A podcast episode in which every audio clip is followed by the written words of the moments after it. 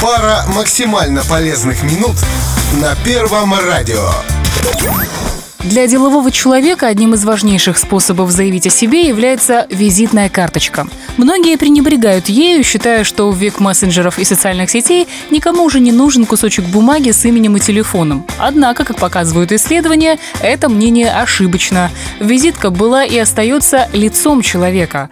Но как ее сделать идеальной, поможет разобраться наш простой совет. Прежде всего, вам стоит определиться с дизайном. И тут все зависит от сферы, в которой вы работаете. Например, если у вас крупная фирма, то визитка должна быть лаконичной и функциональной. Вам лучше избегать креативности и дизайнерских украшений. Другое дело, если вы владелец малого бизнеса, работающего в современной области. Тут стоит потратиться на оригинальный и крутой дизайн, который станет рекламой вашей компании. В любом случае, чтобы вы не выбрали, помните, чем проще, тем лучше. Используйте четкий классический шрифт, Отобразите на карточке логотип компании и необходимые контакты. И не пытайтесь вместить сразу все от социальных сетей до номера вашей бабушки. Сосредоточьтесь только на самой важной контактной информации.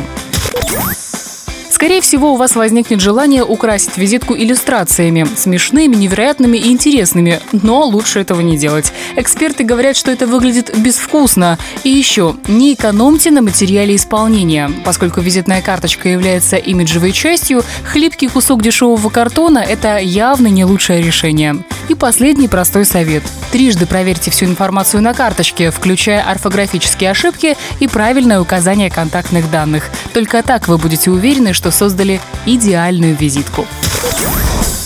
Простой совет. Каждый вторник и четверг в 13.20 на Первом радио.